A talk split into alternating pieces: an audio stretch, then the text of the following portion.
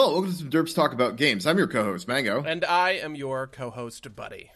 And today we're going to talk a little bit about Total War Warhammer 2 with a special guest. But before we do that, Buddy, why don't you the folks at home what it is we do on this podcast? Well, on this podcast, we like to talk about games. And, um, you know, if there is any game that we're going to go really hard for, uh, it's one that I have 800 hours in.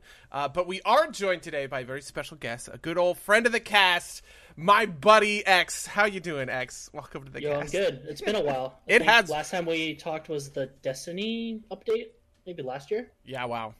Yeah. Uh, so obviously, you know, Total War Warhammer 2 looms large in my life. It is my it is my gaming wife. Uh, actually, maybe WoW is my gaming wife. I have a I am po- I am I'm gaming polyamorous. Okay, you guys.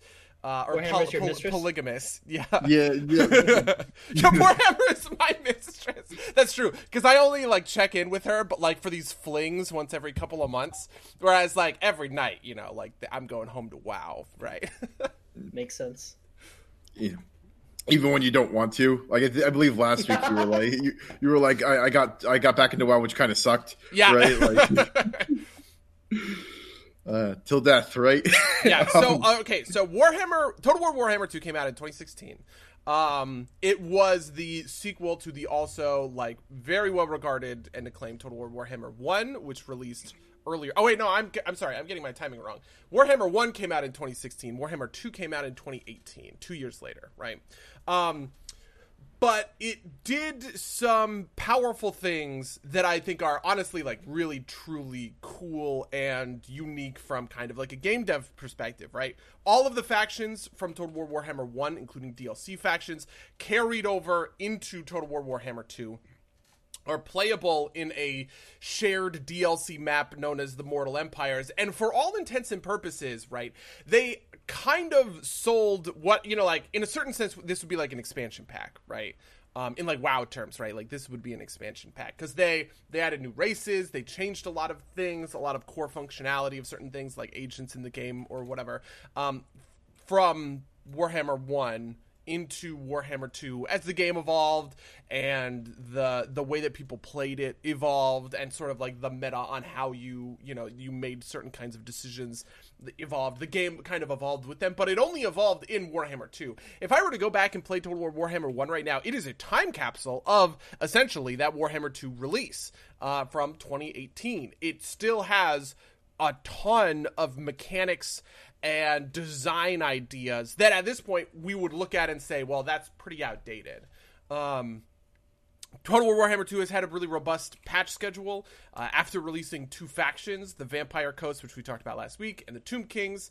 Uh, they've been focusing pretty hard on adding Lord packs to the game. But one of the big things that they have also been doing uh, along this line is going back to those Warhammer 1 factions and saying, like, okay, right, like Greenskins, Dwarves, the Empire, you know, the Vampire Counts. These are factions that launched with Warhammer 1. We can spruce them up by adding kind of dev time to them in Warhammer 2, such that, you know, certain races like the Greenskins play entirely differently because they have been like almost entirely reworked from the ground up to have new mechanics and functionality. Whereas like the dwarves mostly mostly play the same. They got a little feature kind of on top.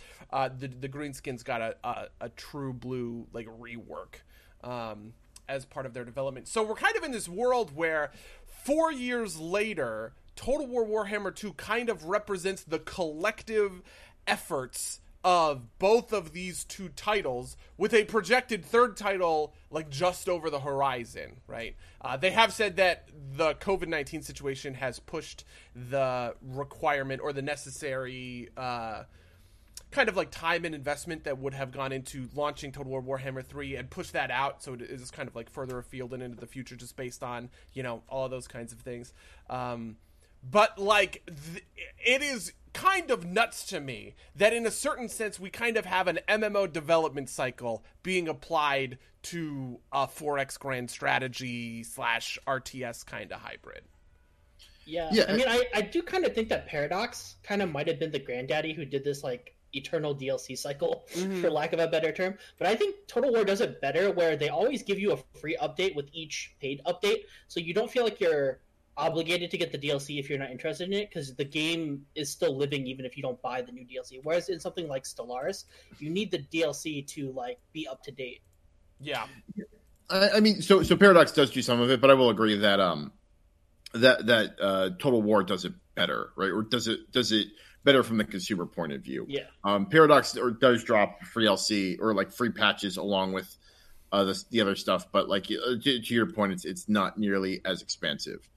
Um, Yeah, see And- what tends to happen the the difference is I feel is like kind of the baseline mechanics between the Paradox games and the Total War games. In the Total War games, the baseline mechanics will hit whatever faction they hit and that's free, right? So if you pick up the game even if you're not like you know, you're not going to play whatever the most recent Lord pack is, you will pick up the functionality on a mechanical level that that Lord pack will give you in a lot of cases cuz as long as that functionality isn't faction specific, right? Um in the way that for instance the um f- like for the for the warlock and the prophet DLC the the forbidden workshop uh, for Ikit Claw that is faction specific. Only Ikit Claw has access to that mechanic. But the new Undercities mechanic that was added to the Skaven were added to all Skaven, no matter you know like where you are. If you're Tretch, if you're you know Queek Headtaker, you have access to this new sort of like subsystem.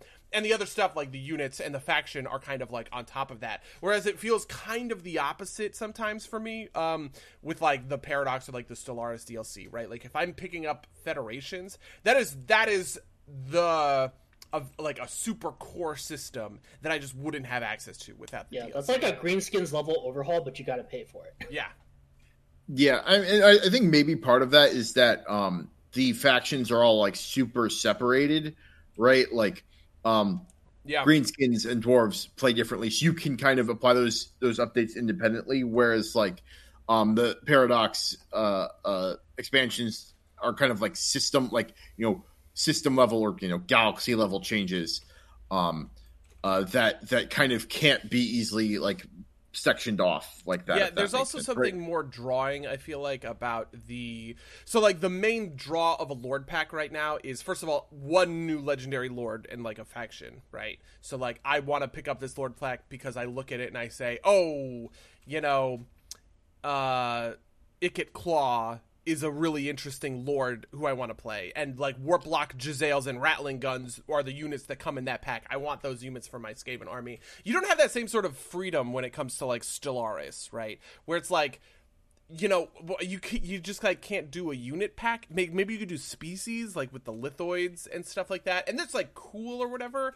Uh, but the the gameplay implications are a lot worse, and I feel a bigger pull to pick up the you know like to pick up the the the DLC in Warhammer just to fill out my unit rosters like oh I would really like to play with this new unit than I do when it comes to like lithoids or whatever like there's just th- that same kind of almost like an aesthetic draw isn't there Yeah, I mean, you you there are tons of unit packs in uh in CK2, but they're all cosmetic, um, mm-hmm. right? yeah, like yeah you that's can true get like different different costumes, but like it's it's none of it's functional because it would. I It was mean, really- they, they did do a ton of DLC that was like literally a, a, a race pack, if you will, like sort of Islam or like the, the, the one that added India and all the Hindu religions. Remember? Sure, sure, but there those are like those reflect system level changes, right? Like that that that affect, But those affects. systems wouldn't affect like where the game started, if that makes any sense. Like it's like the like India was there. Well, okay, so like India was there, but it wasn't necessarily they didn't impl- implement like the Hindu system into what becomes Right. India, right? right, So right, it's but like, like, they, they update the Lord almost, if we wanted to parallel it to to, to Warhammer. sure, but but like it, it it is a system level change in that like you know Islam like like like the, the the core conflict of Crusader Kings two at least in the very beginning is, is at some level the Crusades right? Like the, the, the you weren't the- allowed to play the, the Muslims. right right right. But but that, that's the point right? Like you like that's like uh th- but like it also affects the way that they play and because they were behind kind of like this cloud of like unplayability i don't know maybe, i I see your point but uh, it's it, it speaks slightly differently differently to me but i, but I take I mean, maybe a better example would be the Horse Lords, where they just were barbarians before, but then with the Horse Lords DLC, they play completely different from like a traditional tribal barbarian. I don't know. Yeah, I mean, I see that. You see that in Europa Universalis all the time, right? Like the Mandate of Heaven DLC made China uh, like a playable faction, Um, whereas before, like you could play it if you wanted, but like it didn't have the the sort of support that you might otherwise expect um, for you know like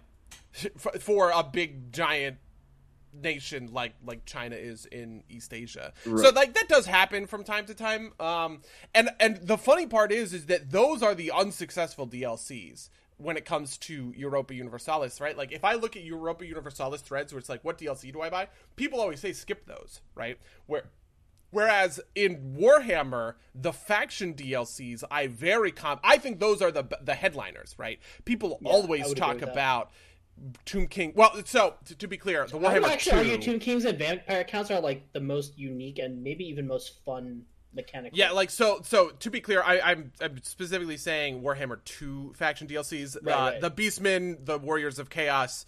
Um, you know, less so because they're pretty outdated. Um, but like, yeah, like if if you were to say, okay, what DLC for Warhammer 2 should I get? People are going to say the Warlock and the Prophet because it makes Skaven super great. Um, and the two faction DLCs like right off the bat. Right. I, so so part of that too though is that like right like I, I, think part of I think part of this is part of the reason why it's uh it's so successful is that like picking up the Vampire Coast makes sense if you want to play the Vampire Coast right mm-hmm. um and you can kind of safely ignore it because they'll still like if, if you don't want to play it because they still exist in the game right um my my understanding at least is for like the stuff in say Paradox is if you really want to play China, maybe it's worth it to pick up the Mandate of Heaven DLC. Um, but if you don't, it really doesn't make a difference, right? Like, it, it, if you're not going to interact with any of that stuff because from the outside they they act basically the, the, the same. Well, so um, you you fight against even if I don't own the faction DLC, the the Vampire Coast is in my game and they are a right. an enemy for me to fight. So it does sort of apply in that sense to Warhammer. But I think that there's a bigger draw with the Warhammer factions. Like, there's right, just something right. about the presentation of it that is more compelling. I find it's the uniqueness of each race. yeah, you know what I mean. Like when I was playing playing when I was doing my China play, I should call it like I think it was the Ming Dynasty, like my Ming Dynasty playthrough eh, with Mandate of Heaven. That was like fun and everything, but like it was harder for me to kind of grok what makes a Ming Dynasty playthrough different than my like typical Spain or France playthrough, right?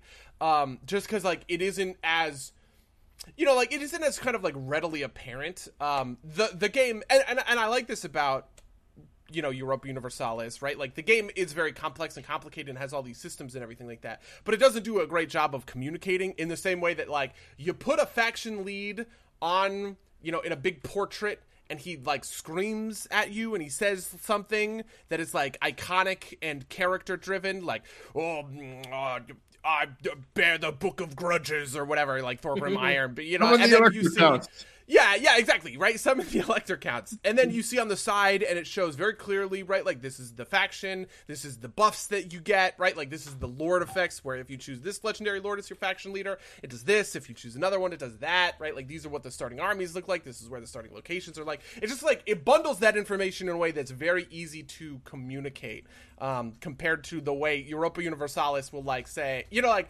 I can. I can go and read the traditions tree for France and the traditions tree for Spain, and I can see, oh, Spain wants me to play as a colonist, right? Where I'm going out and I'm colonizing the new world. And that's where, you know, like I'm generating my power. France is going to generate my power inland Europe by like fighting armies and stuff like that, right? Like I can I can kind of because I have a good understanding of what those systems look like, I can make those educated guesses, but I don't think that a new player would be able to do that. I think I think another part of this too is that like the fact like the the countries, especially like within like the continents, are not so different, and you know it's cause fairly historical, right? Like um, you know the the the orcs play very differently than say the dark elves, but like France and Spain play a little differently, but like the distance between them is a lot smaller than the distance between the Warhammer factions by design. Um, like it, I think it'd be like super interesting to try and put like put like that like because you, you you sorry uh to, to, like get that level of distance in a paradox game right? Like get like a paradox version of some fantasy world with with that level of differentiation. But like we have the kind of very close distant version. It was like um, a fantasy themed uh turn base i can't remember what it's called. And um, oh. That's the one i think of but I, that's not paradox. Yeah i think that might have been. th- there's Wasn't there are Paradox? pa- so there are none that are like paradox style games. Oh, I it might be like- Oh, you know what it is? Paradox. It's Age of Wonders that you're thinking of. yeah, Oh, yeah, yeah, yeah, yeah. Th- Which they is not in the publish- Clausewitz end, uh, Yeah, engine, yeah. basically. Right, yeah. right, right. like Paradox publishes a lot of very good stuff, right? But like Right, it, right. They, they they are not Paradox quote unquote style games. Um, um, uh, but uh, but like we, we do have the kind of opposite example, right? We have very close versions, like like uh, like like Rome, Total War, and uh, Imperator. and like Mid- Yeah, Imperator- too. and even Uh, Shogun. Yeah, yeah, but like, yeah. So, so those are all like, like the older games, especially, are like that. And like Three Kingdoms, like Three Kingdoms historical mode, I imagine is like they haven't played as, as much of this, but like, um, I think this actually kind of is another. Maybe this is a good segue, but like the the the way Total Warhammer has like pushed forward and like changed the historical games, I think is super interesting, right? Like, because Three Kingdoms is like you've got your romance mode, which is effectively the total or the the Warhammer The fantasy version. Yeah. yeah, the Warhammer Fantasy of, of Total War. It has that historical mode as as well. I, I think that's super fascinating because I, I think it really points out kind of what like what kind of like can push these Total War games over the edge because they they're like they don't quite have the the non-combat mechanical depth that say the Paradox games have.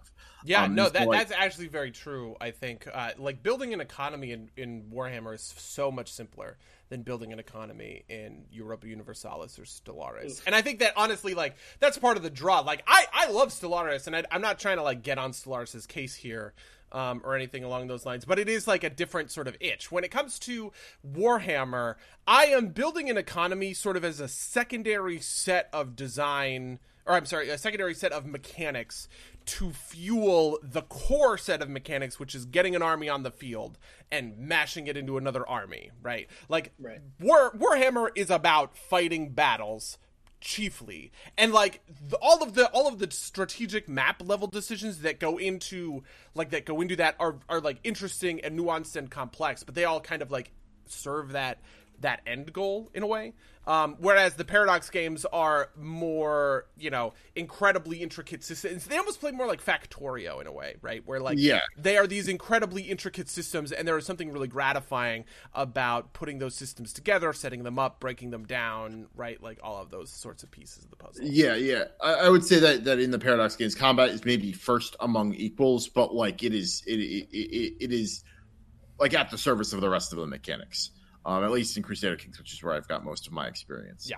Um, uh, and and uh, may, maybe that can like push into like uh, a discussion of the I, what, what I think is maybe the kind of the big thing about total uh, total Warhammer is this kind of hybrid uh, turn-based and uh, and real-time battles thing. Now, I don't play a lot of real-time strategy, Mhm. um, but I, I'm curious. I know you play a lot of single-player StarCraft, uh, buddy, and I believe that you have played a lot of uh, uh, like StarCraft and other RTSs in the past, and like uh, X. Yeah, like AoE two, Empire Earth, Warcraft three. Oof. Mm. The good old days when we The had good these CDs. How, how, how do you how do you think uh, Total War measures up on on It is kind of probably the the... best battle sim type game on the market.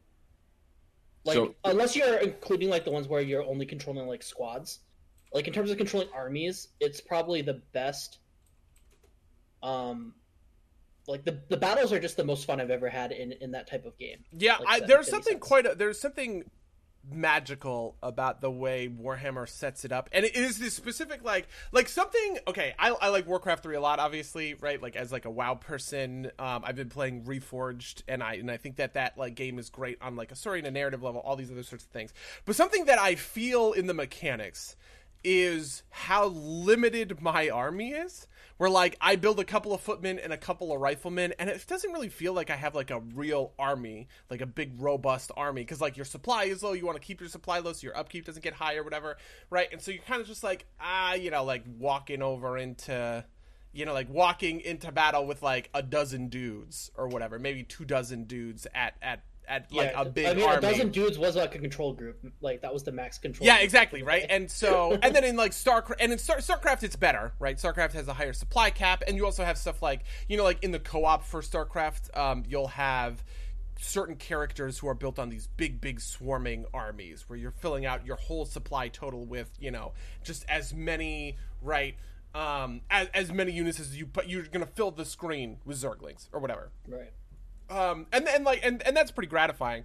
Um, but but the core thing that I feel about StarCraft versus Total War is that StarCraft places a lot of emphasis on kind of second to second, minute to minute tactics, whereas Warhammer has this incredible blend of those tactics, right? Where like you are making momentary decisions in during a battle that will change the course of your battle, right? But also high level strategic decisions. You get some of this in the StarCraft two campaigns, right? Because you are, you know, like in the Wings of Liberty campaign, you're generating research and you're choosing upgrades and you're choosing where to go, like what mission to take. But at the end of the day, right, like you are basically just doing a tactics simulator for most of the like the game.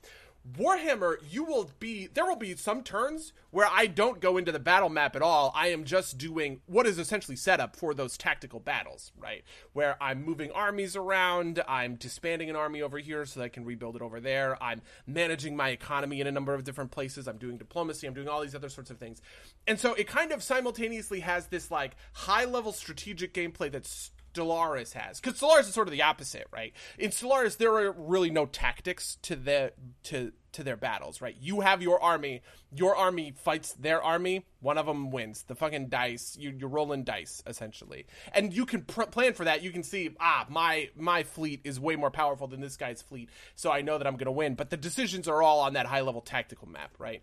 Um, Warhammer bridges those high level tactical map decisions with the low level StarCraft decisions of like, well, if I cast Psionic Storm right here, I'm going to just like wipe his line of medics and I'm going to steamroll through this battle, right? That's the exact same thing as me saying, well, if I cast pit of shadows here i'm going to wipe his you know thunderers right who are dealing most of the damage and then i just got to churn through his armor and his low dps infantry in order to win this battle. And by fusing those two things together that's like the mm, that's the magic. That's the chef's kiss of warhammer 2 i mean I, I think another part of it too is that um it's actually significantly like it like put almost like a cap on the what I'm going to call like the micro game, right? Like you mm-hmm. can't do like you know uh what what's what's what was the uh the, the famous starcraft player that could do like the weird like the weird things with the the marines uh something box maybe uh well, X, so, you remember so, something that you do with uh, marines is like if if you attack move a group of marines into a like into a space they will spread out along the line right? And what you want to do is you want to micro. Oh, are you talking about? Oh, I think I know what you're. You're the talking about the step. lurker video, right, Mango? Like uh, micros like four four marines around a lurker to avoid yeah, yeah, yeah, yeah, yeah, Oh my I god! think that was wow. Boxer. That was back in StarCraft Boxer. 1. That's what yeah, yeah, yeah, yeah, That was StarCraft One. That was Brood War.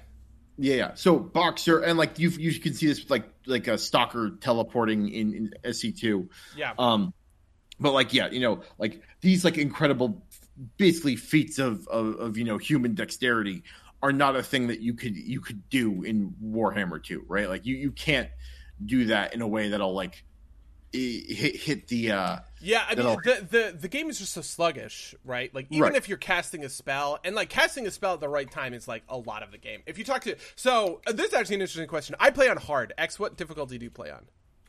So it depends. When i was first getting into it i just played on normal normal. Now i'm playing on very hard uh hard Oh, okay, yeah. I so, can't I can't handle the battles where like the AI just cheats so much that it's insane. Like yeah, so th- I, I, was talking I was talking about this with friend of the cast Barry, who also plays on very hard. I don't like playing on very hard because I just I kind of feel like well whatever we'll get into that. We um, should probably explain why though. Yeah, like, yeah. Okay, so, so normal it's like a relatively even playing field when you set that there's campaign difficulty and there's battle difficulty when you up the campaign difficulty basically people will be more likely to gang up on you and they get like gold cheats and they get uh um, they get uh, this basically get a cheat where their units accrue passive exp from just existing whereas your units have to get exp from like actually fighting stuff. Um, and it's also the reason why like the chaos invasion which is like you could think of it as like genghis khan coming from like the arctic. It's like so weak because when it occurs it's all low level chaos units that invade into the swath of territory that has like all max exp units. And that's mm. why they always lose when you play on like legendary for example because the, the the AI will just kill the weaker AI. Yeah, we've we we've talked about this on previous casts, but like you know, this this is standard for difficulty in these types of games. Is you can't really, or it's hard to make the AI smarter. So instead, you just like give it give it big cheats, right, and I, that is, that is a thing that I, I personally am not a fan. I believe you you've also shared that opinion, buddy. But yeah. Uh, it's funny. They actually do. They, they, kind of do like half and half a little bit in in Warhammer. Uh, mostly be by reading your kind of by cheating in sense of it, it reads your vulnerability very well. Um, the AI is much oh, yeah. more aggressive. The, the, AI gets map hacks too. Yeah, so the AI will get, will be much more aggressive, and they see if they see you at war with like your northern front, they will go to war with you on your southern front. You know what I mean? Um, which is not like in normal difficulty, they'll they'll sort of like bow to their kind of like diplomatic relations. Same thing on like they hard, also respect your power so. ranking a lot more in, in like normal. Like yeah, if you're in, top in, ten, in very hard top ten will not declare war on you. In very hard and legendary, they will just kind of the moment they like blood in the water. Like they'll just everybody will declare war on you. They'll break yeah. treaties. Like they don't give a fuck, right? like they will yeah, they will insane. swiggity swooty come for that booty sort of thing. Which is part of why I don't like to play on leg- uh, on very hard difficulty. Um, because uh, so the I other thing do it until I get so frustrated that I just start over. Yeah. So the thing part. that kills me on those is that you're doing you do a lot of siege battles, like siege defense battles, which are like fun every once in a while, which is sort okay, of where it is hold on, on. Hold on. Siege battles is like the worst aspect of Warhammer. Okay, right, right, right. So here, let me, let me. This, here's my thing about siege battles, right? So if I'm playing a siege defense battle, right, it's going to be something along the lines of like, okay, um, there's a there's like two big stacks and they are bearing down and i have a good garrison and i have walls and stuff but it's like can i overcome the odds and like push them back at the very limit or whatever? And that like that's what makes those defense battles fun and they are like legitimately like like fun and engaging, but like maybe once every like twenty turns. Yeah. Whereas in very hard, you are doing them every turn, and you can win a lot of these battles. And it's on the same map too. That's like the problem. Like a bunch yeah. of maps are just reskins of like the same map. So there's a kind of low map diversity compared to maybe. And the thing is, like is that Rome you 2. can never auto resolve these because like the AI, like it doesn't really properly account for like how winnable battles are in the Right. auto resolve. Um, like a lot of the times, I will just I I'll take pretty bad odds in the auto resolve all the time because I'm just like you know what I'm pretty sure I can like win this right. Right. Um, which is you know like that's cool and that's fun. Uh, but on super like on super hard difficulties, you're doing that all the time, doing these defensive siege battles just to like hold on to the territory that you have like barely been able to attain, and it's just like I don't have time for that. I'm not I'm not down for that. Yeah. Like I basically gave up on my Norsca campaign because I just wanted to play like Vikings, but they haven't updated Norsca in a while, and then like for some reason all these random high elf factions declare war on me, and then freaking dark elves declare war on me as I'm wrecking the high elves. I'm like, why are the dark elves not attacking the high elves? I wrecked all the high elves, and then like he basically just attacks me where like all my armies are like in Ulthuan, and then he he attacks me like in the as far north in my ter- territory as possible. So, so it's like literally it would take me so Oh yeah, that is another thing. Is that it. if they see your armies on one side of the map, they will attack. They just go to the other side. Yeah, they'll go to the other side. But that, it's so that's, that's dumb. super common. Because like I'm I'm I'm the uh, freaking Norsca, and the Dark Elves are like nominally not necessarily friendly, but not antagonistic toward me. Uh. Whereas like the Empire and the Dwarves have done like th- th- they've just been chilling. Like they're way closer to me, and they haven't been doing anything. And I'm just like, ugh, the game hates me. Yeah, well, that's that. That is what uh, the that, that's how that's how these. But so, me. but so, but so, I am interested in a like a, a somewhat of a like. I don't, so another reason why I prefer hard to very hard is it lets me have more flexibility with my unit rosters. This is sort of like a. Uh, this kind of is a little bit like how I got rid of recount, which by the way I have picked back up again because I'm like dirty. Uh, but like I, I talked about how one of the things that I made, to one of the changes I made to make WoW more fun for me was I got rid of recount, so I couldn't see my DPS numbers anymore, which meant that I was all of a sudden having more fun because I was just kind of playing the class the way I wanted to play it, rather than trying to play it so that I would get you know however much DPS, and if I didn't get that, I felt like a you know piece of shit. That's but fair. like you know what I mean, and so one of the things that you will see people do or like people will recommend is like you are stacking a bunch of casters in an army or you make a whole army out of dragons and stuff like that. And it's like, yeah, like you can win with those, but like I I think the the game is more fun when your armies are more more diverse and sort of like varied. Um and like, you know, sometimes I'll do kind of like all ranged armies, but like it's a couple of different types of units, you know, like you'll have skirmishers on horseback who are like doing horsey stuff and then you'll have your traditional archers and then you might have like little artillery or something kind of along those lines like i like having those different sort of like army comps whereas yeah. it seems like high level play um in so one thing I read is, is you can do you can do a very hard campaign and then normal battle, so it's not bad because what battle difficulty does is basically just gives uh, buffs to your enemy's troops in the actual battle map. So like they'll just get like boosted morale, boosted armor, stuff like that. So the problem with that as a core mechanic of like making the game harder is that you basically cannot field melee infantry because your melee infantry will grind against their melee infantry and theirs will have better stats than yours. So even if you like flank them and you do win, your army is going to get mauled and then you have to face like the next battle and the next battle. Mm-hmm. So that's why the meta is to go casters and ranged units and flying units basically. Like it when when I watch people stream who play on legendary, that's like literally like they might have a couple like spearmen to hold the flanks, but like the majority of the damage is from like casters, monsters, and and, and, and like archers, basically. Yeah, and they and, and and that's something that I've never found super fun about yeah. Total War Warhammer. Like I never want to have like more than one or two like big monster like dragons in an army, right? Like my lord can be on a dragon, and I might have just one uh, there to like ma- help make siege battles easier. But like I, I want the core of my army to be like a real army a lot of the time um, rather than creating these like, well, what happens if you put, you know, twenty necrosphinxes, necrosphinxes in an army? well, it turns out that they like wreck shit, and that's like cool, I guess. But that's I don't like know. the only way to win with Norsca is so like the, the whole concept that we're talking about basically is called a doom stack. It's where you build like the ideal army comp to tackle like high difficulty AI, mm-hmm. and like when you play Norsca, apparently the doom stack is just you just build like the war mammoths and you just have like 19 war mammoths and a, and a lord and you just go around like wrecking everything but the problem is like uh, they implement. I don't remember when it was. It was a couple months ago. They implemented this thing where in higher difficulties you have to pay like an additional upkeep factor based on how many uh, armies you're fielding, and it gets like exponentially worse the more armies you have. So like I'm playing on very hard, and it's even harder because I can't even field two full stacks. I'm at like one and a half stacks, and it's like crippling my economy. Yeah, th- so that's like, th- that's called the supply lines mechanic. And They actually got rid of right, it for right, a while. I actually think that they should get rid of it for certain factions. Like I don't think supply lines make sense for vampire uh, counts, and I don't think it makes sense for Skaven. I feel like there should be certain factions that have lots of army, and there are certain factions like elves and dwarves who have very little army, but like their army really like puts out. So, but know, that penalty scales with difficulty. Yeah. so it's insane.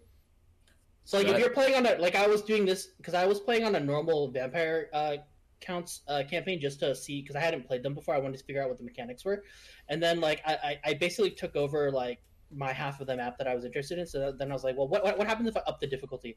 And then I just see my economy go to like negative twenty k because of how many armies I had. I was just like, nope, going back to going back to normal. yeah, and, and it's there so that you don't do because like, and this is a, a, a, real thing that I have done in my Vampire Counts campaigns. So Vampire Counts is like very tough for this because their economy is kind of tough to to like set up. Um, the, Apparently, the Doom stack is just you mass skeletons and you stack them on each other. And it's like yeah, so that yeah, that was exactly what I did. Is I made like like zombies are free units after a certain technology. Like zombies and skeleton warriors become literally free yeah. in terms of upkeep. So what you do is you have like a good stack. You have like your real stack that has like Graveguard and like Blood Knights and all this other sort of stuff. But then you just pal around with your good stack a shit stack that it's like 500 gold because it's like a lord, maybe like one hero, like one caster is in there or something.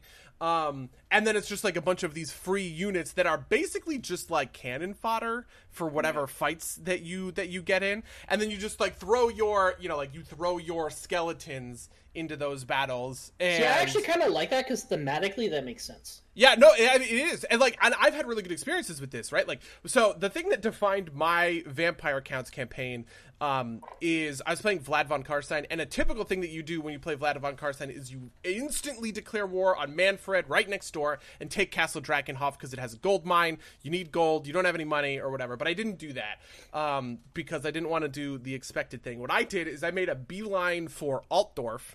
Um, and I and I like ousted the empire, but I got into this situation where I was laying siege to Altdorf, and Altdorf has a very powerful garrison, right? Like this is something that mm-hmm. if you are a faction uh, leader that is in your faction capital, you basically have the best garrison in the game for free, right? So I'm dealing with like Demigryph Knights. It's like turn like twenty. Uh, I'm and dealing with like no Demigryph Knights and and like steam tanks and stuff like that. But the way that I was able to win that fight is I would lay siege. They would sally forth, and I had these big stack of guys, and I would lose a ton of units, right?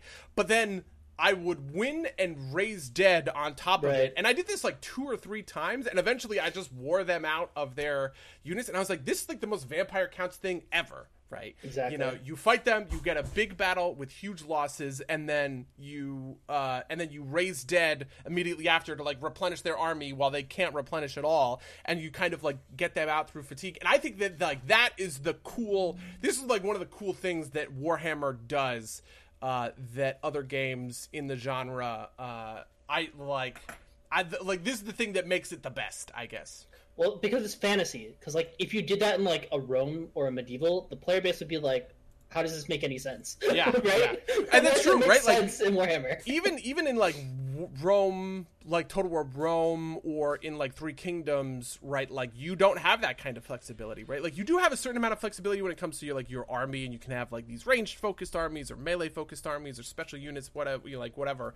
But you will never have that kind of like high level difference between factions in in this sort of way. Like the playing a campaign as dwarves with no cavalry and all your units are super slow, but they're very armored is so radically different than playing a game with, you know, like the vampire counts who have these like the raised dead mechanic and their zombies are cheap, but their high, eh, high end like their high units are super expensive and they have no ranged units and stuff like that. Like it because it is they are freer to sort of create big gulfs and differences between the factions um, they're able to make playing those factions much more unique.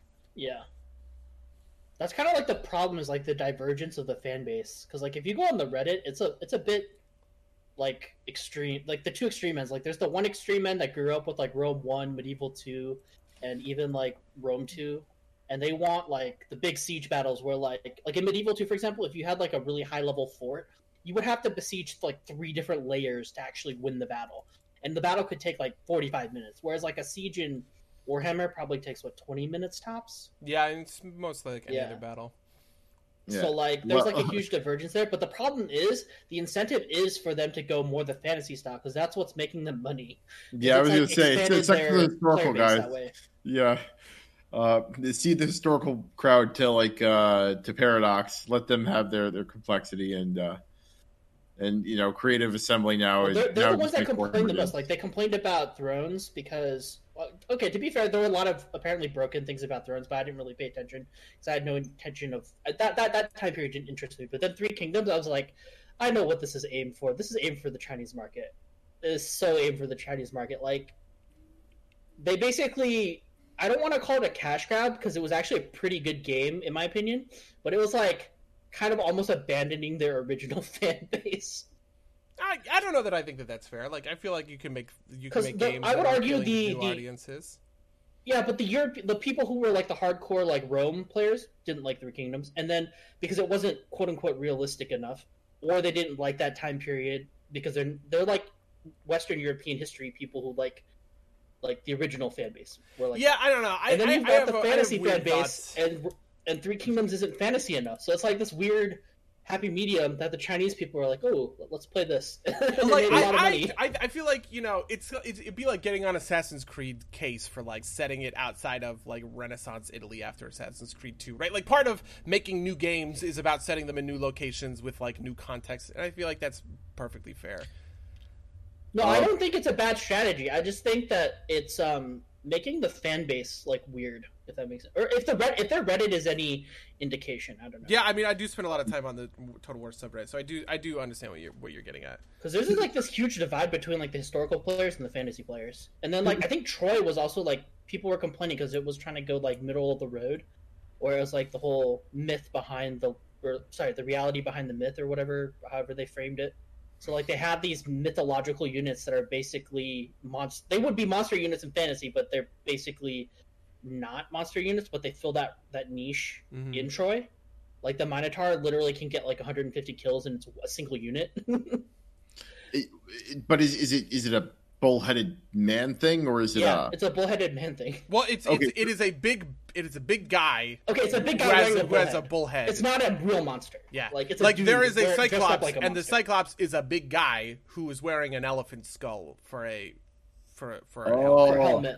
Yeah. I see. And then like the centaurs are basically just cavalry, Mhm. and they're like the only cavalry in the game. Okay. Um. So so just kind of on, on that thing, like Three Kingdoms kind of just tried to split the baby by letting you toggle, right? Like like historical They mode. originally weren't going to though. That's the thing. Like there was so much outcry against the romance mode that they had to, or at least this is my perception.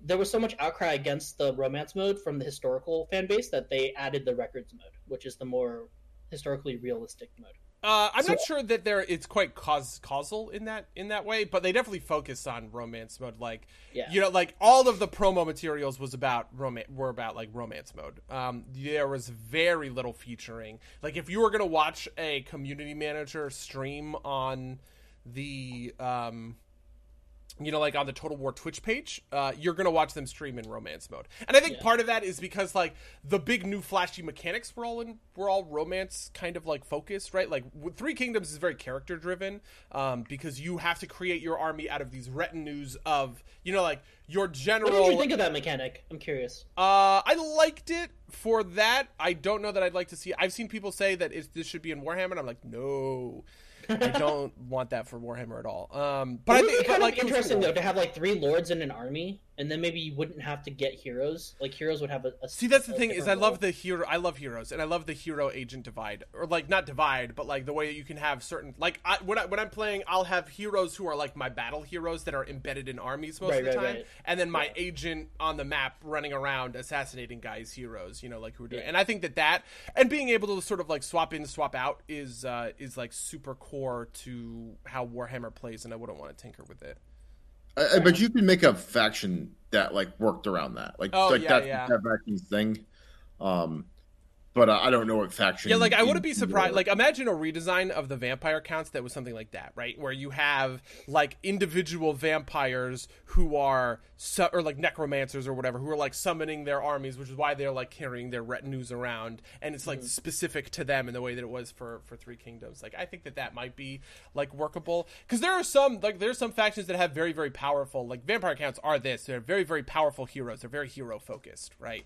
whereas other factions are you know just like less interested like Bretonnia has heroes and like you're gonna want to embed a damsel in you know your armies sometimes um but like they they don't I mean, have Bretonnia incredible- is just cavalry in your face. yeah like they don't have incredibly powerful uh, uh hero units and like therefore you know it wouldn't make sense for someone like them Uh, so you think have, about mustering. Oh, sorry. Go ahead. Uh, uh, you- fin- finish your thought, X. what, what, what So, do you like- mean by mustering Mustering is where you recruit, and then it takes turns for your your, your unit to come to full strength. As Oh, yeah, opposed yeah, to yeah, waiting X turns to get the full strength unit. Mhm. Like, what did you think about that compared to like? Cause I like Total- that. That was actually Bretonnia. Bretonnia. or Yeah, they did that in Britannia mechanic. first, and then they did in Uh, Three Kingdoms. And I think that that was. I think that that's a pretty great mechanic. I would like to do that more often because there are a lot of times where I, you know, like I kind of like the idea that I make a tactical choice there, where it's like, all right, I have about one turn to do stuff before this unit bef- before this army arrives. Do I want to recruit a full one turn base unit, or do I want to recruit a half strength? Good unit that I can like, you know, if I win the battle or whatever, I can like replenish up later, sort of thing. Right. Um, I think that that's like cool. I hope I would like to see them maybe implement that in certain uh, races in Warhammer. I just feel like some it might not work because of how monster units are so important. I don't know how you would do that. like I don't know how Oh, you would yeah, muster yeah, a monster yeah. unit. I feel like a That's my monster only- unit- That'd be my only complaint. With A that. monster unit would have to muster at full strength after like three turns or something like that. Yeah. Yeah, I that that would be a way to like make the decision interesting, right? Like Mhm. you you can't must you can't muster uh, or you know it takes time to, to do the bigger units. Um, but uh, kind of so so to, to jump back to the Three Kingdoms thing just for a second. Have have either of you played like both modes? Um, nope, I only I- played romance. I only had played no interest in romance. playing records. I had no interest. I in also playing only records. played romance when I played. All right, so, I do know people who have played records, um, because I follow a streamer called Party Elite, who is like a like a YouTuber. Um, he doesn't have a ton, he doesn't have like a big audience, but they're pretty dedicated. But these guys are like historical guys, and he played uh, Three Kingdoms in records, um, which was pretty interesting. I, you know, one of the things that's funny about it is, um, it isn't as different as you might think. One of the things that Warhammer did was they got rid of the idea of a lord's bodyguard which used to be the you know like you would have your lord but he would also be surrounded with a bodyguard unit a very high tier like infantry right? Like praetorian guard in rome 2 for instance. Um and you would find these situations where you were sending your like lord into battle but really you were sending his whole kind of like his personal bodyguard retinue into battle Just because And- they were so good compared to your like yeah exactly infantry. right and that's how records mode works but the thing is Yeah. is that because like those units are typically so good it has the same sort of function as sending your super powerful you know like lord who runs into melee and like 1v1s an entire unit um just because like you you still have the bodyguard so like i didn't detect a, a crazy like real mechanical difference between the do they still have the skill tree in uh, ro- records mode? mm-hmm Really? they Because, don't like do some of the skills is like do two thousand damage and an AOE around you. Uh oh, th- so they didn't do that stuff, but like the passives. Well, you know that's actually kind of interesting. I actually don't remember. This was like two years ago now, so I'm not really sure. But I I remember that like you know you had your cunning generals and you had your you know whatever dauntless generals and stuff like that. Right, right. So they they definitely had a skill tree of some variety. Um, but I think passives and they got rid of the actives because the actives are broken. well some of the actives were very like some of the was actives like I one think active that was like do around. ten thousand damage in an AOE around you. It was basically a spell. yeah, like so, like some of that stuff, I feel like going away would make sense. But there's also actives that were like your archers shoot better for ten seconds. That's a very records. okay, that, you that know. makes sense. yeah. Like, like th- this is something that actually the the historical fans have a gripe with when it comes to uh, like the Warhammer titles is that there used to be a lot of sort of like stance stancing ability usage, right? Where you were like, okay, I'm going to put my units into turtle stance to make them good against ranged fire. I'm going to put them into this stance, into that stance. I'm going to You can do that in Three Kingdoms. yeah, you and you can definitely do There's that like in spear wall. yeah, yeah, yeah, yeah, yeah. Uh, but it's it, it is less so in Warhammer. Um, outside of like certain instances, right? Like Bretonnian cavalry get stances. Uh, uh, the very bad artillery that nobody uses from the elves get stances. Um, you know, like stuff like that. Like most of the time, your unit is just your unit, and it will get situational buffs for you know whatever sorts of things are happening. True. Yeah, I, I I feel like part of that is because there are so many different units, right? Like each faction has its own, it's like its own unit list, right?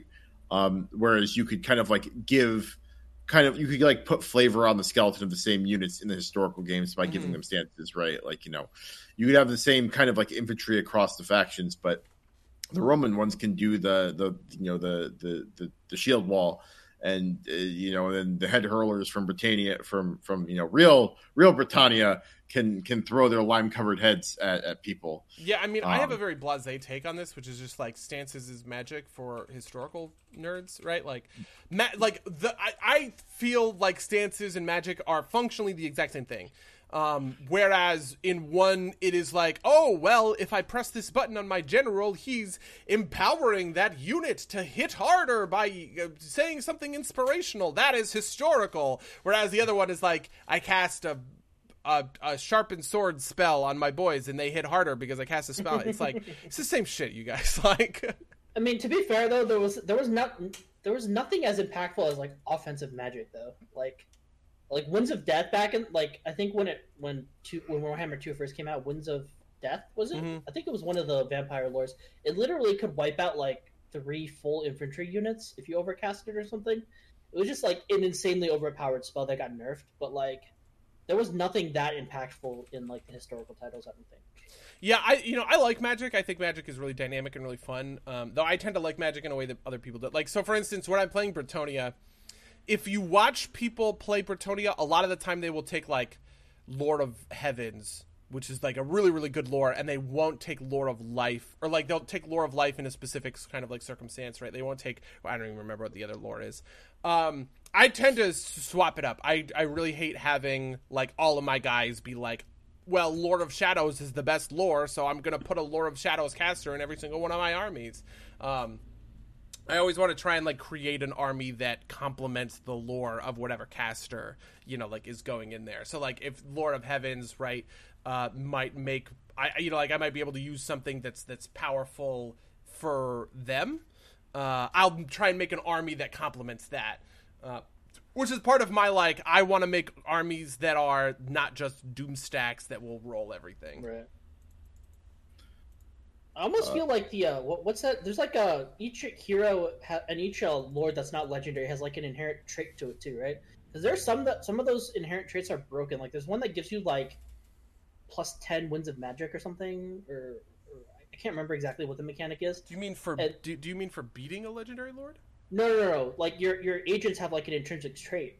Like when you recruit them, you see what lores they have, but you also see Oh, like the yeah, yeah, intrinsic yeah. trait they have. No, that's Like, something like that one that just gives you bonus winds of magic. That's like it's faction wide though. That's why it's so broken. yeah, there, Like you get like a bunch of heroes that have that trait, you just start off with like like broken amounts of like bonus magic. yeah like legendary uh streamers like people who are playing on like that super legendary difficulty uh what they will do is um they they they will re-roll the start because a lot of a lot of factions will start with a hero and you'll just re-roll the hero until they have a good passive trait uh which i like that that's the kind of stuff that i'm like i can't i can't be fucked I don't like that, but it's like almost something you have to do to like. you know, to, to be honest, it kind of reminds me of like playing. You know what I mean? It's kind of like playing the meta versus playing for fun in like League of Legends. Like, do you Right, guys know right. the the YouTuber Magikarp Used Fly?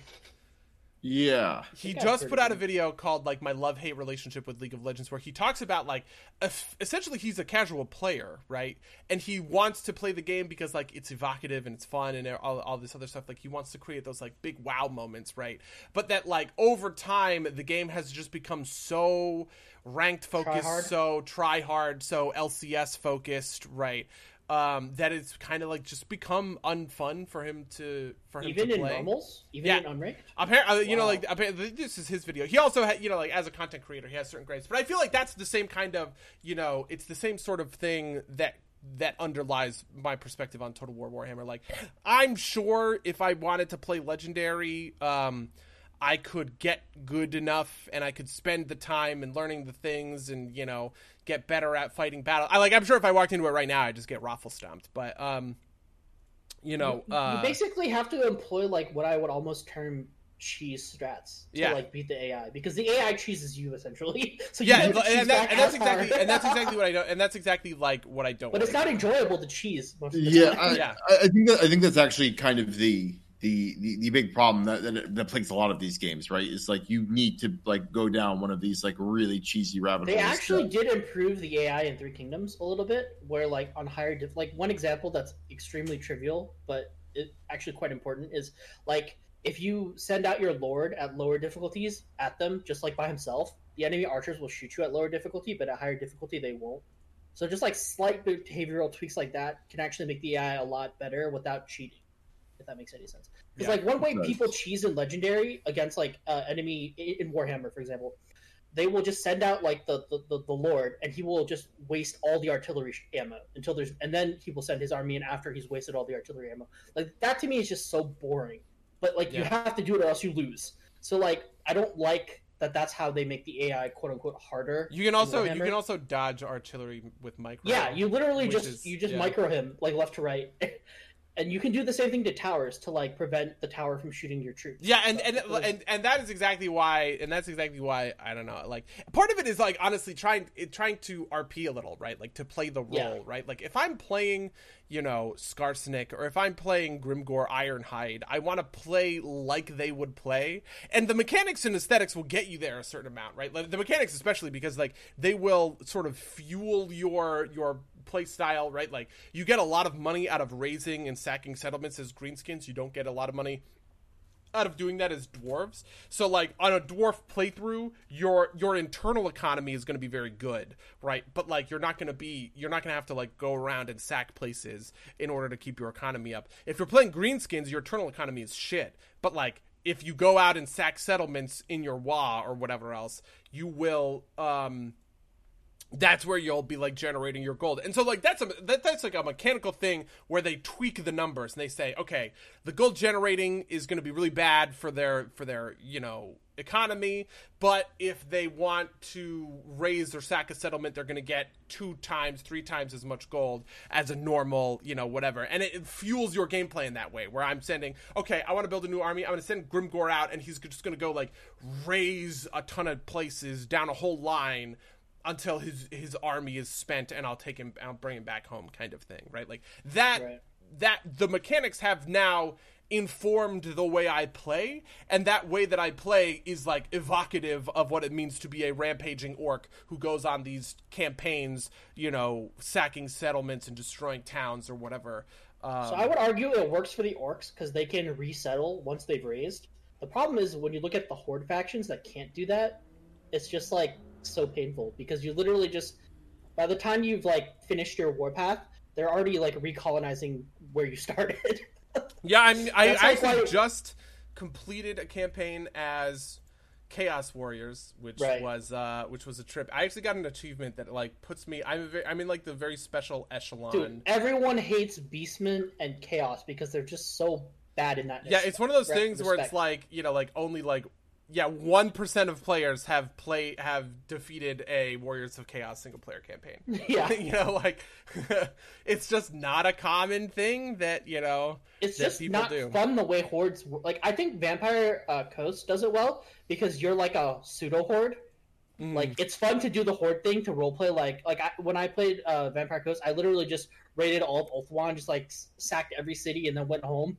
Like that was fun to roleplay, but like in terms of actually winning, quote unquote, the campaign, it actually didn't do that much for me. Yeah, I mean, I do like it in certain sort of contexts. Um, like the Beastmen have a pretty okay time with it because they have ambush, like built into their like. This is one of the things that the Warriors of Chaos can't ambush, which is such a big deal. Being able to ambush is so huge for this game, right? Um, because something that you can do is you can trick the AI, where like you will raise a settlement. Yeah, because ambush actually it makes you invisible. Like it, Yeah, it, yeah, it yeah. actually breaks the cheat. and the, so uh, you will walk away from the settlement you'll go into ambush and then like one or two turns later the ai will come in and settle that and then you immediately just come out and wreck them and like that stuff feels good that's that's when it feels fun or i'll do this all the time in beastman also where i will have a weak army in a regular stance like in a raiding stance. And then the and then ambush the right ambush to army yeah then the ambush army right in between and then they will come attack my raiders and i'll i'll like that's my big tactic to draw uh, to draw armies out of cities. Because this is this is one of the core things about Warhammer actually.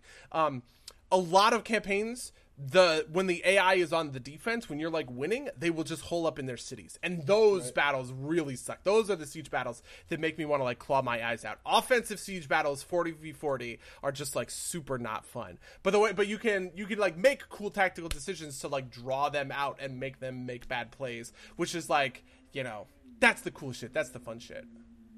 Yeah.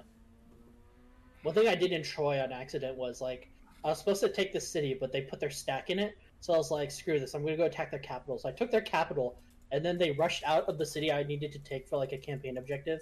And then so I just like went around the ocean and just took that. In the meanwhile, it was just like so troll. I basically cheesed the AI without even meaning to do it. like like he wouldn't leave the city I needed to take. So I was like, I'll just go take your capital.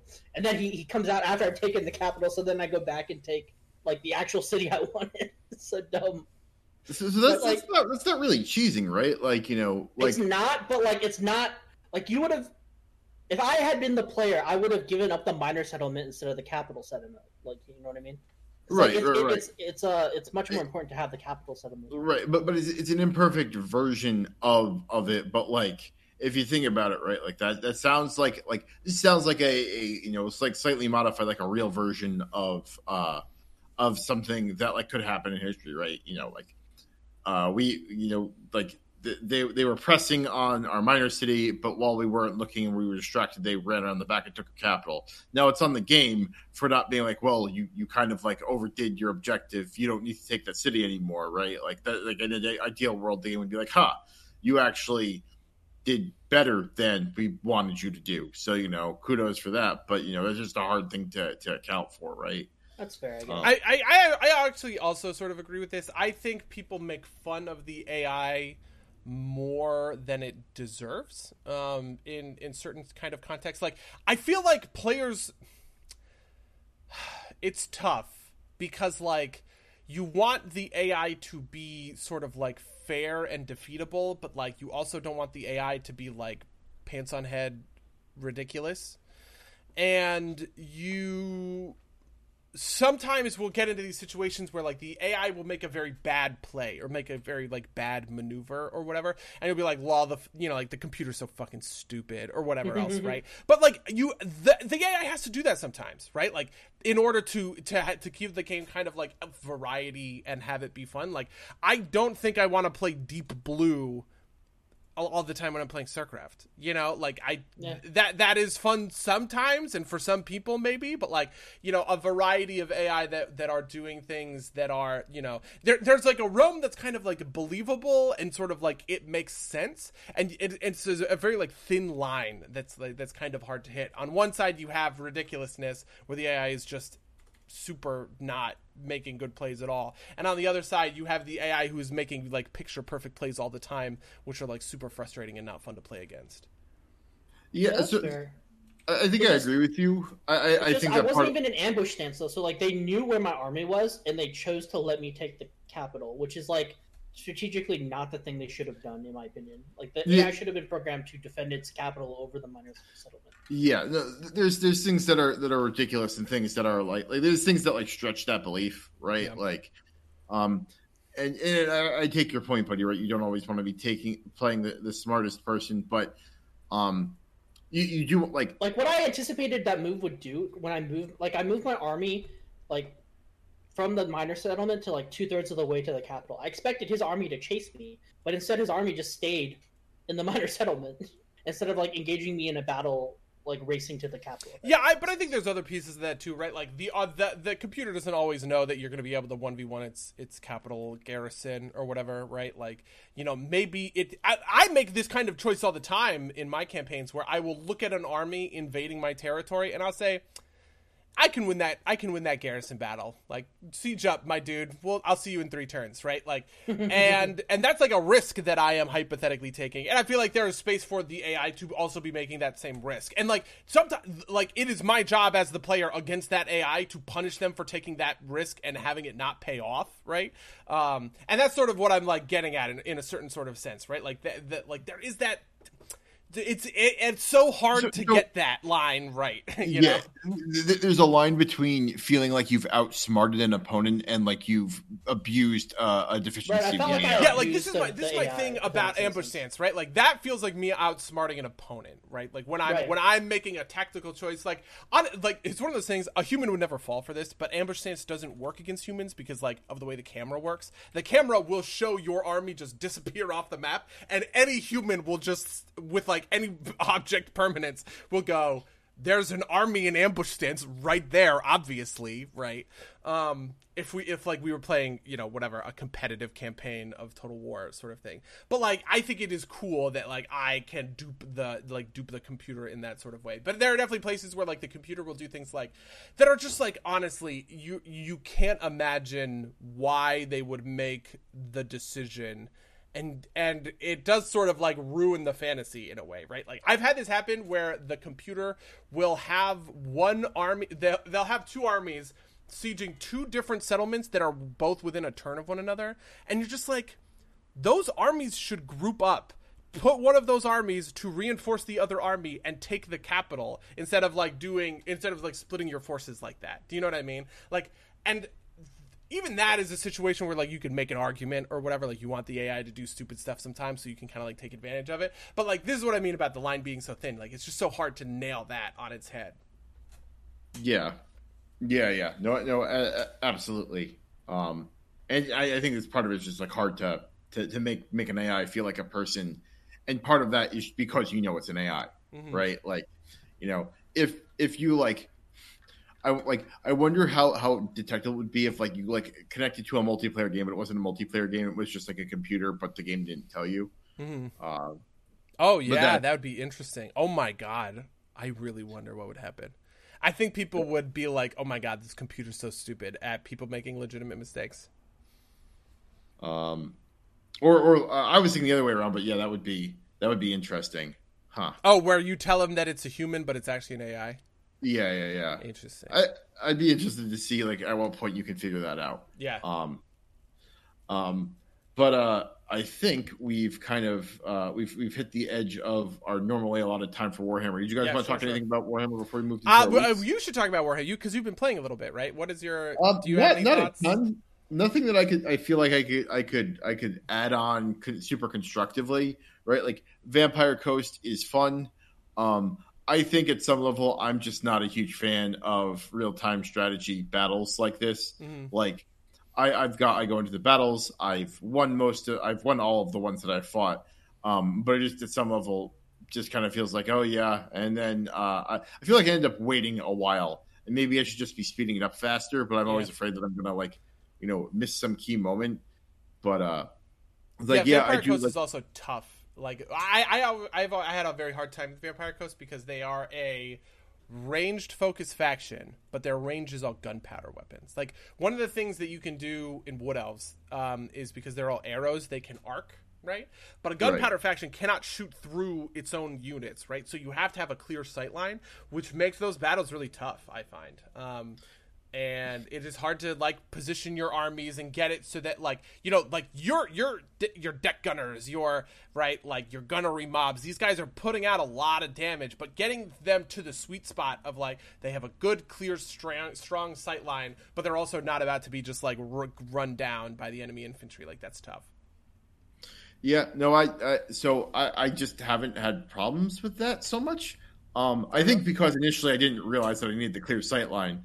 Um, but like, uh, I mean, part of part of the, the the the biggest thing I do to like win battles faster is I turn off skirmish mode. I just like let them stand there. You know, I take massive losses, but I feel like that's what. oh no i turn off skirmish mode as a rule uh, I think skirmish mode is very bad, and I very rarely enable it. Actually, that's not true. I keep it on for horse guys because they're so Yeah, fast that it doesn't matter. But Yeah.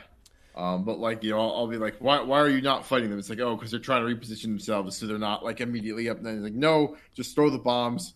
Don't give a shit, right? Like, yeah, that's interesting. See, a, a lot of the time when I'm playing Vampire Counts, or when I'm t- doing er, any or Vampire Coast rather, but when I'm doing anything with like gunpowder units, so like also Empire, also uh, dwarves, right? Is I will try and clip the enemy units because you can do this thing where like if I have my regiment like go super wide and I clip a little bit of his regiment, I can kind of keep his guys engaged and then just like nail the open piece of his unit because his unit wants to stay together. Um, and that's how you sort of like lock them down. You lock them down in melee and then like fire into their butts, kind of thing. interesting, interesting, huh? Well, I, I might have to, to to screw around with that at some point, but I'm not super deep into anything, and like, I, I because because I like I really enjoy kind of like the the larger campaign stuff a little bit more, and you know, as we've discussed, it is generally weaker than uh than in uh than than in the other games. Yeah. Uh, uh, it's it's uh it's uh it, it you know I, it's just not as enjoyable to me as uh as Sorry in the, about that. Yeah, I feel Uh, like you need to. I feel like you almost have to ha- want it in a way. Like, like one of the things that makes the campaign, like th- this is a symbiotic relationship, right? Like I'm building up that economy so that I can afford to put the black dragon in my army. And oh, won't my army be so fucking cool with that dragon, right? And then I'm like sending my army around to go do stuff to like pump the, you know, like to pump my economy. Like this is the thing that makes Dark Elf so fun. Getting your slave economy up is just so satisfying and just sacking settlements and seeing these huge numbers of slaves that you are going to take which are then going to multiply your economy and you're just going to be sitting at like 25 30k gold a turn or whatever like that is that is the situation where the battle stuff reverberates back into and kind of like gets that you know like systems brain going, right? Where I'm setting up these cool, complex systems to make my economy run really well or whatever. Uh, but it is a lot less common than in Stellaris or EU4 or CK2 kind of thing. Or CK3 Or so CK3, soon. Yeah, like right around the corner. Did you guys did you guys pre-order? I did not. I did. I am. I I am still ready. You're gonna take time. sale Out. Well, this is a good time to like get into our weeks a little bit. Uh, uh, are you gonna take time off to play CK? I'm gonna take at least a day. Okay. Um, um, I, I might I might do some other stuff around then, just because uh, it's Labor Day weekend the next weekend, and I want to maybe go see my family. So, Sure.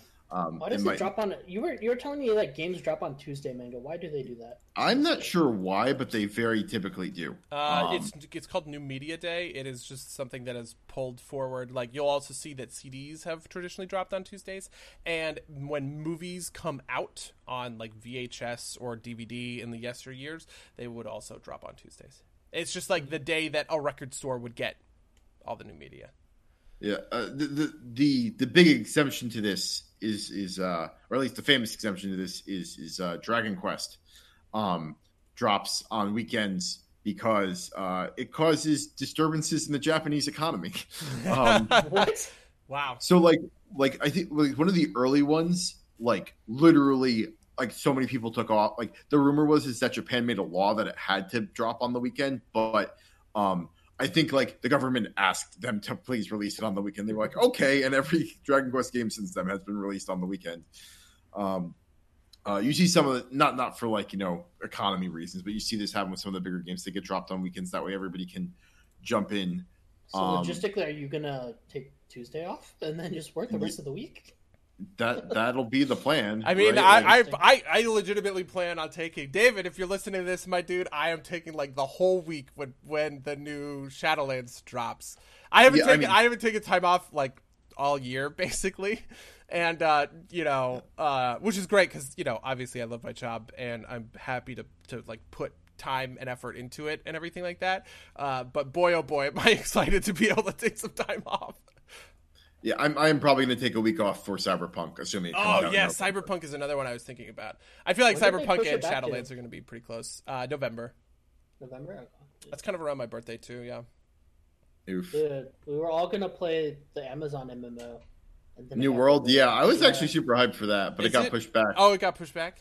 Yeah, Well, I, so it was see, supposed to here's come out in May. I It got pushed back I- to August. I never and then pay it got attention to this again. MMO stuff except for through you guys. Like I never would have known 14 was patching until you told me. Told, told me. Yeah, I didn't know I- until Nick told us.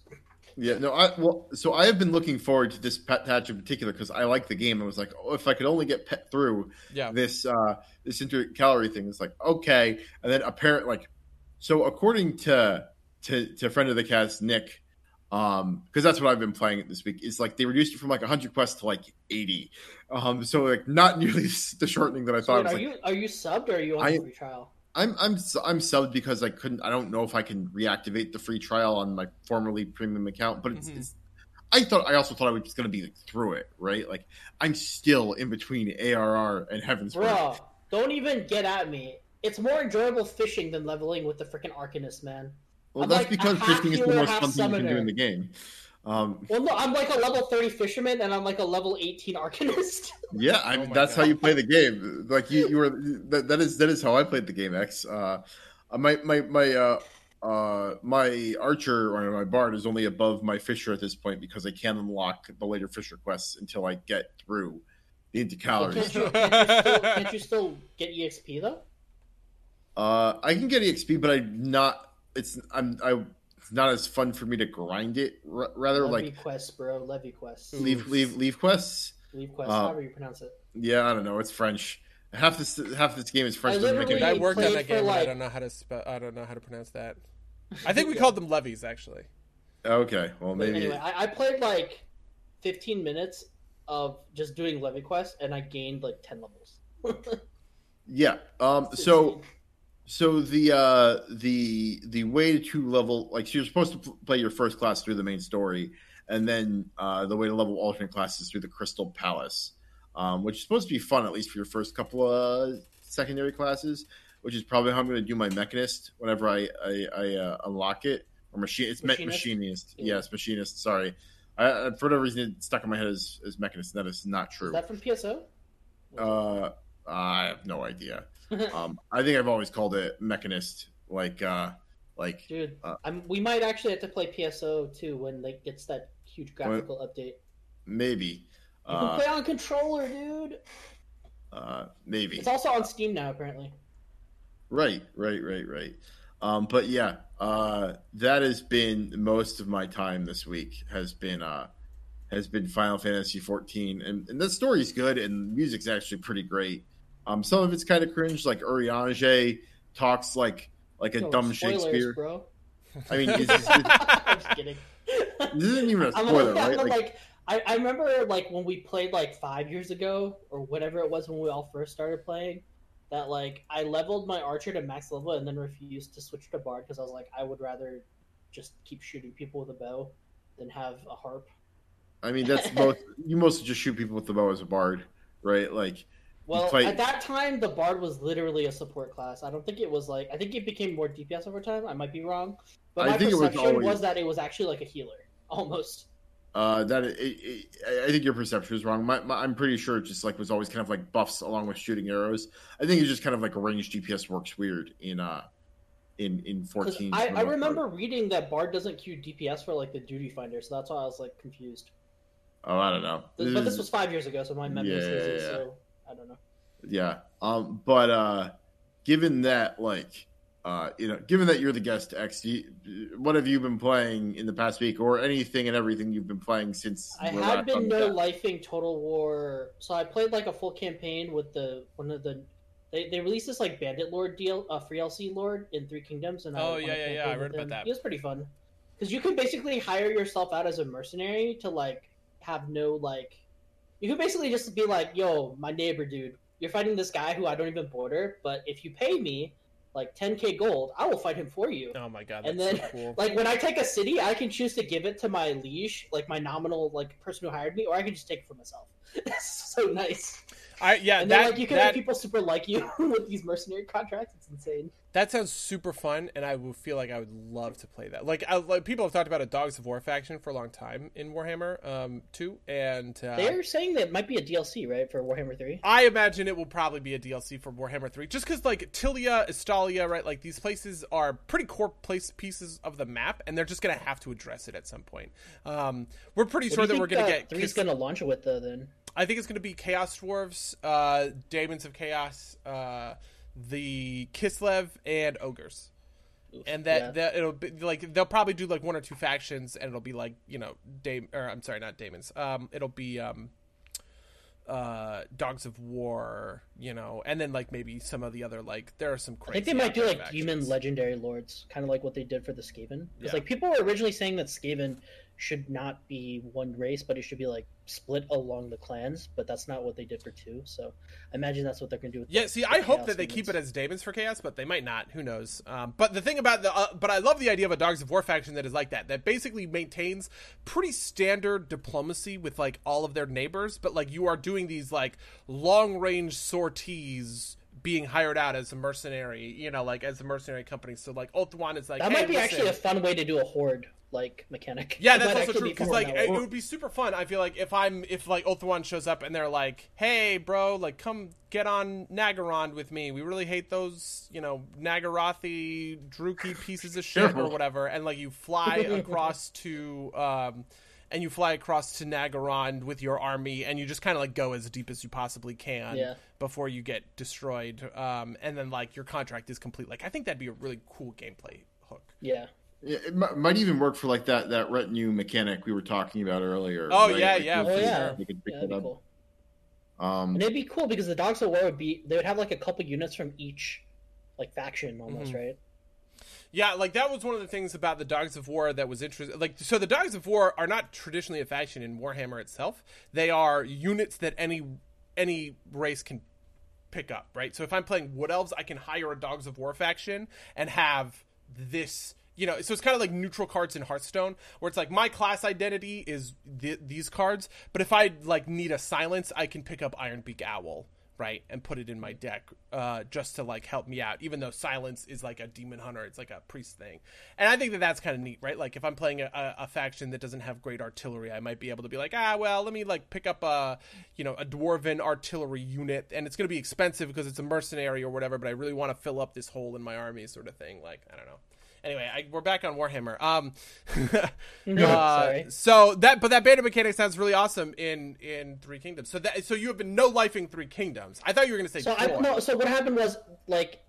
The first campaign I played during the lockdown was the Three Kingdoms campaign. Okay. Then I tried to play a Yellow Turban campaign, but I was just like not feeling it. So then I just like no life uh, Warhammer two. I played like a full campaign of Settra. I played a full campaign of Noct- Noctilus. That his name? The oh yeah, Count Noctilus. Yeah. And then I started a, a, a Norscan one, and I just wasn't feeling it because I was getting stomped. yeah, see, part of my thing, th- I, and I recommend this for anybody playing Warhammer 2. Um, I cycle. I have four active campaigns at any moment, and every time I load up the game, I do my least recent one, right? So, you know, it'll be like vampire counts, and I'll typically do two evil, two like good factions. So it'll be like Empire, High Elves, Vampire counts, and greenskins or whatever and i'll just cycle between them. So like every couple of days i am touching on that empire game or whatever. Uh, mm-hmm. but i don't get that same sort of fatigue. I used to get really fatigued when i was playing warhammer 2 by um, like playing the game and and using the same units and the same tactics and the same strategies over and over again that like splitting it up a little so that i was actually doing something different every time i loaded up the game made it like much more fun. I think the other thing was that, that I was stubborn and picked Norsca because I wanted to roleplay a Viking, but like Norsca just is flat out weak, like compared to the other factions. Like, because I don't know that they've been. Did they get any updates? Like, they've been since... getting they've been getting small like buffs and tweaks and stuff like that, but I don't think they've gotten a real update. I, I think the tough thing for Norsca is that the Empire is much stronger now. You used to just yeah. be able to hard roll the Empire. Um, well, actually, so funnily enough, the Empire is stronger and paradoxically weaker because they confederate much slower. This is something that had destroyed a lot of my Norsca campaigns a long time ago. Was the as I am steamrolling the Empire, they would confederate away. Um, and all of a sudden I was dealing with like a very powerful Karl Franz and I just didn't have the firepower to take him down. But when I did my most recent Warriors of Chaos playthrough, the Empire themselves were actually pretty tough because they had these new units and stuff like that. Um, and they were like there's all these like cool new Empire mechanics that they're that they're making use of. But I was fighting them more individually because it's harder for the Empire to confederate in the current state of the game because of the like the the elector counts mechanic. So I was able to sort of like piecemeal out and kind of take like okay first Nordland then we're going to do Ostland, then we're going to do you know Saarland kind of thing, uh, more one at a time than all at once. So I guess my tactical mistake was probably like I got all of Norsca too quickly. Like by like the twelfth turn, like I'd been attacked by everybody. I beat their lords, and then oh, I guess then you I maybe shouldn't have confederated. But I was like, I didn't really understand the downfall of doing that because then I was basically spread too thin. So I was basically trying to build up like Norsca itself, and I didn't even get to make it to the Empire before like Saphery and uh, like uh, Trace and all those like random Elven kingdoms all declared war on me, even yeah. though I was stronger than them. And, and it's very tough I'm, like for, beating yeah. them back. And then Nagaron declares war on me, and Nagaron's like strength rank two, and I'm like strength rank ten or something. And you have I'm no, like... and you have no garrisons. That's the other tough thing yeah. about North. Or no you walls. You have garrisons, but your garrisons are terrible. Yeah, yeah, no walls. I mean, like walls mean that I can like pretty reliably with like eleven person garrisons beat a full stack, right? You know just like with towers with micro and all these other sorts of things i can like you know outside of some factions who really suck um uh, who have like very bad individual like units. Norsca. um, it, like it their best unit in the garrison is like freaking trolls that break in like two seconds yeah, the trolls are good. I also like Norscan berserkers. I carry Norscan berserkers in a lot of my Norscan armies. I actually the, a lot. So I, I think of like defensive infantry and offensive infantry differently.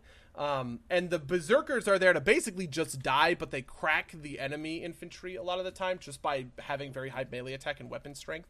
So they're just like yeah, tell that to the elves who shoot me to death before I can. Get yeah, you know that kind of thing sucks. I don't know what to tell you about that, but yeah. But no, so then I was like feeling the MMO itch actually because like we had talked about all getting into PSO2 and then that kind of fell through because Microsoft like bungled the launch. Like the, also, the also the controls do not play well for left-handers, which yeah, is a thing like, that's like, he can't re- like Mango can't rebind the things on his keyboard that's because ridiculous. of the anti cheat or hmm. something, and then Nick couldn't even get the game to run for more than like an hour before it crashed. So I basically have no one to play PSO2 with. So that's why I started like just playing various Warhammer titles.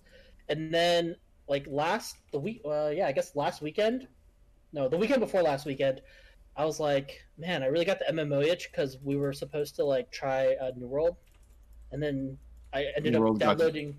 I ended up downloading uh, Guild Wars 2 because I was just like so bored, and I got to I got like I like got my character to like level 20, and then Nick was like, "Come play Final Fantasy," so then I downloaded Final Fantasy, and now I'm kind of like chill leveling in, Fa- in Final Fantasy. Final Fantasy is is fun. Um, it is fun, but What- I feel when- like when there's nothing say for us have- to do until we max. Yeah, when you say you have the MMO itch, what itch is that? Well, I just had this thing where like I thought we would all get together and game. Okay. Yeah, Like, I mean, it, I've been it's playing hard. a lot of like individual games, like Yeah, because like basically. what? Because like this is something that's been really interesting. Like I fell off of WoW a while ago, uh, and I was playing. You know, I was playing Hearthstone. I was playing Warhammer. I was playing stuff that I was just kind of like, you know, you, you call it raid logging. I log on, I raid, I log off, uh, sort of thing. But now I'm back into it really hard because me and my friends have gotten into Mythic Plus, and we're like pushing keys in Mythic Plus, and like you know really like like going hard for for that kind of content again so i so i mean like is there is it a specific kind of content that like So what happened was in February. I want to say it was like February or March. We all fell off of Destiny 2, which was kind of our main group game. Oh yeah, yeah, yeah. Well, we were basically doing what you're talking about. We just did the things to get the super high level gear, and we didn't really play any of the rest of the game. And then eventually, we just stopped playing Destiny 2 because the new expansion was. Does Destiny Two have something. that is like this? Is one of the things that makes They have raids. th- it's very similar to WoW, where like you can do one raid a week per character. Right, right, right, right. right. But- But, so the thing that has really pulled me back, like even though we do our raid a week or whatever, right? The thing that got me with WoW is how repeatable mythics are. Like to be honest, I'm probably going to end up doing mythics after this. Like I'm going to log on and I'm going to like message Phelanor. I'm going to be like, "Yo, bro, let's like do some fucking mythics," right? Because you can just, I, I, I want to say grind, but. You know, is it a grind? Like, it's just fun I mean, pushing a the grind timers and stuff. Like, yeah. And I, Yeah, I, so, is there something the like thing that? about Destiny is is that the, the best thing like the best thing to push is kind of like is the PvP stuff okay. and you know and sometimes and like th- there's like not a not a really good so so this is I think one of the big weaknesses of Destiny is like it is very very very fun to do the kind of like diff like the either the the dungeons or like the raids once and then it becomes kind of rote very very very quickly um like like that time But like that fat loot, dude, I still need loot from that freaking. Oh, I got from like the. I can't remember what the the newest one was called, but like I don't have like half of the new items even, and I've been like doing them weekly. So so so. I- I find I find wait wait in in Destiny yeah, like how many times did you do the raid? I know we did the dungeon a bunch together, but Oh, like, yeah, yeah, I we- like we I- did. I, I did did the raid raid- like two or three times. Maybe I did the raid once or twice, but frankly, I find the loot to be underwhelming in Destiny. Dude, the um, hand cannon though, that energy hand cannon was so sexy. I Uh, never got it. You see, the, the thing is, is I just like I didn't like I, I like I didn't find like any of those things to be super compelling because the guns aren't different enough from each other, right? Like I was like, you know, I think like uh, I think Borderlands Three has its some problems beyond like it just doesn't feel as good to play. Um, I didn't really connect with any of the characters, but at least it has like a variety of equipment, which is part of why like with something like Diablo, I when I when that itch gets me and I get into it, I do really like it. Oh, Um, I see what you're saying. Yeah, I I totally get this because like it's it's one of those things where if the loot isn't animating you, and I and I, li- li- like it just feels like what am I doing this for? Do you know what I mean? Where it's like, Yeah. wh- why why bother kind of thing. That's why I think we fell off. Mainly, like Mango and Monic were not interested in the loot as much as me, and they also prefer the PvP more to the PvE. Whereas I was basically playing Destiny 2 for the PvE. Uh huh. Because like the PvP is fun, but it's it's let's be honest, it's no Counter Strike or no Valorant, and like there's a crap ton of hackers. So Yeah, the, hackers is a bigger thing. I, I I mean I don't particularly like the, the CS:GO or Valorant style of gameplay, that's but fair. like, um, and what, what filled that itch for me But like if, playing, if we wanted to play a PvP Warfare. shooter, I would rather play like Apex Legends or Warzone, right? You know Yeah, what I mean, but you know, uh, Monica and I have been playing some Warzone. Um, we like season five dropped. We played a little bit of that. Um, Did you get but- the, the the like mech arm bug or whatever it's called? Uh, oh, oh, where like the with the Well, like, guns, the guns It literally out. covers up like the entire center of your Yep, screen. I have gotten that a couple of times. It killed me. It killed me in in the uh, in the gulag once. Wow. Uh, yeah, Yeah. Have they fixed Um, that yet? I'm not sure. I haven't played since then. Okay. Um, because I've been playing. Uh, I've been playing Final Final Fantasy Fantasy? 14. We need to get yeah. Mike to play Final Fantasy, dude. Oof. And then uh, also, like you know, we've been playing, uh, or I've been playing a bunch of different TTRPGs, but we played uh, the first round of Nick's uh, Star Wars game uh, over the weekend. That is Uh, true. X Is was it not different there. from the other Star Wars game you had? It is the exact same Star Wars game, but we rotate around players and GMs and stuff like that. because Oh, Buddy is very busy this month with things. Yeah. Um, and so uh, I was supposed to run a game, and then uh, no one showed up, and I was very sad. Uh, no, it was just like there was scheduling conflicts. Um, and so Nick is running a three ses- session uh, published adventure, um, which I think is interesting because like because Nick is running out of the book, I feel like he's like kind of touching on aspects that kind of have been a little bit pushed to the side when you and I run, buddy, because he's got like you know he's got like things that tell him to add. You know, I think the setbacks he's just been good about on his own, but like you know you need to make it this particular skill check, and you know, like when you're designing it for the skill checks, which is what I assume that the the the books do, right? It's like oh we need to have a mix of skill checks in there. I think it's easier or like it when when you're designing for that they come up more. Whereas like when we're running it, we just kind of like put the skill checks to the scenario and you know some come up a lot more than others just kind of naturally if that makes sense um did you have any other thoughts on on nick sessions besides uh besides that You know, uh, I just I had a lot of fun. Um, I thought that it was pretty. You know, all of these sessions take forever to get going. I do not know why. I, I don't have an answer for it. But it's like we always are just like, uh, mm, uh, what do you want to do? I don't know. What do you think? Uh, mm. and then eventually, like we kind of like stumble on a lead, and then from there we're golden. You know what I Yeah. mean? Um, so I, I I find that interaction to be pretty interesting and pretty like funny. Like I I want to like diagnose kind of like why that's taking place because it's true kind of for everyone, right?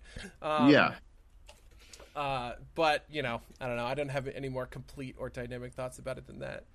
Yeah we we maybe we'll have more insights moving forward um but we're we're at about our time uh did did uh x did you want to did you want to talk about anything else before we got out of here No, I'm good. All right. Uh, well, if you'd like to talk, tell us what you think of any of the things we talked about on this podcast, you can email us at podcast.subversiveplaygames.com or uh, or subversiveplaygames at gmail.com. Uh, follow us everywhere. Rate review us on iTunes. Give us money on Patreon if you really feel like it. Um, uh, X, do you have anything you want to promote or, or any way you want listeners to reach Nope. you? All right. Uh, Buddy, you have anything you want to promote before we get out of here? Uh, unfortunately, this week I guess I don't have anything that I'm really looking to uh, to promote. But it gets good was last week. We don't have any announcements uh, that I can tease, uh, except for Spinch comes out in three weeks, so that's big news. The, the VOD for your for uh Buddy Gets Good, I don't think has dropped yet. Which Yeah, so used I that. just got that today. I got that this morning for Buddy Gets Good Gone Viral episode 3. And then I recorded Buddy Gets Good Gone Viral episode 4 last Friday. So those two will more or less be coming back to back. Uh, I'll probably put up the VOD today and then on some later day this week when Brian turns around the episode 4 VOD, uh, that'll go up too. So it's two it's two for one. Yay! Excellent. I'm excited. I do enjoy watching them. And not not to imply that like you know you're behind or anything. Just like you know, I, I missed. No, I, missed- I was a little sad. Well, I mean, you know, uh, this is no fault on Brian. Uh, we are we are doing very cool things that I can't talk about, but um, he's so he's working on that side of thing. Obviously, Buddy gets good. The vods are neat, and and I love that you know people are enjoying them, but it is a lower priority thing than Brian's typical work as our you know kind of uh, on on site on call video editor for Gone Viral. So. But buddy, I want the things that I like to be prioritized. Gotta listen to the fan base. Yeah. yeah, of me.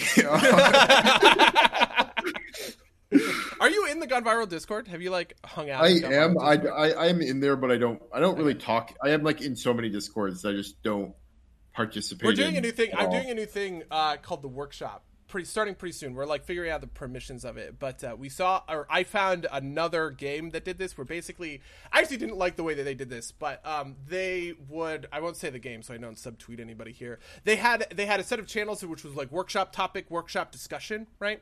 And every day they would post something in workshop topic that was just like what is the thing that you want to talk about today, right? They would ping everybody with that like workshop thing, and it was like a game. Des- and you know, sometimes for them it was very specific to the game. Like, do you think that we should buff the you know like the attack damage on this character by plus two? You know what I mean? Like super nitty gritty. I was like, why? Nobody can like conceptualize that. Um, but I do think that people really want to like talk about kind of like game design and their thoughts on the game and stuff like that. And so we're going to be ad- adopting a workshop thing where you know every day I'm going to post up a workshop question. It's going to be something kind of along the like, what do you think is the best mutation when you're looking for a mutation to kind of um, to like pay off in the late game? What do you think is powerful? Any like these sorts of questions just to get a sense for how people kind of look at and approach the game um, we think is is pretty valuable. So that's cool. That's something you can look forward to, I guess. And anybody else in the Gone Viral Discord, discord.gg slash Scobot. Excellent. Well, I did find uh, a way to Um, plug something, you guys. Listen, after two great. years of not plugging anything at the end of this podcast, I'm going to take my, you know, good time with all of the say, it's been, it's been longer than two years. I think we're coming up on like five. I want to say. Yeah, that's true. Yeah, I really haven't been plugging things until this year. I guess a little bit Yeah. last year, but Uh, I'm actually that's a good point though. We are about a month and a half out from the five year anniversary. oh my Uh, god. Yeah, so uh, we'll do something for that. Maybe, maybe we'll finally do our, our, our Marvel Power rankings. Oh my god. Um, For the movies That's or the actually a good idea. Yeah. yeah, for the movie. So we promised so Zhao. Zhao asked us for our Marvel Power rankings in our 200th episode, and we were like, Oh, wow. ah, we'll do that sometime in 2020, and I've yet to do it. And I will point out the the 200th episode was approximately coincident with the four year anniversary. So you know, Yeah. uh, it's only been a year before we made good on that promise. We promised to be done by the end of the year. So you know, uh, we didn't say what year though, which is what I will fall back on. All right. Well, um, if that's it, um, I'm going to say until next time, dear listeners. Until next time, loyal listeners. Peace.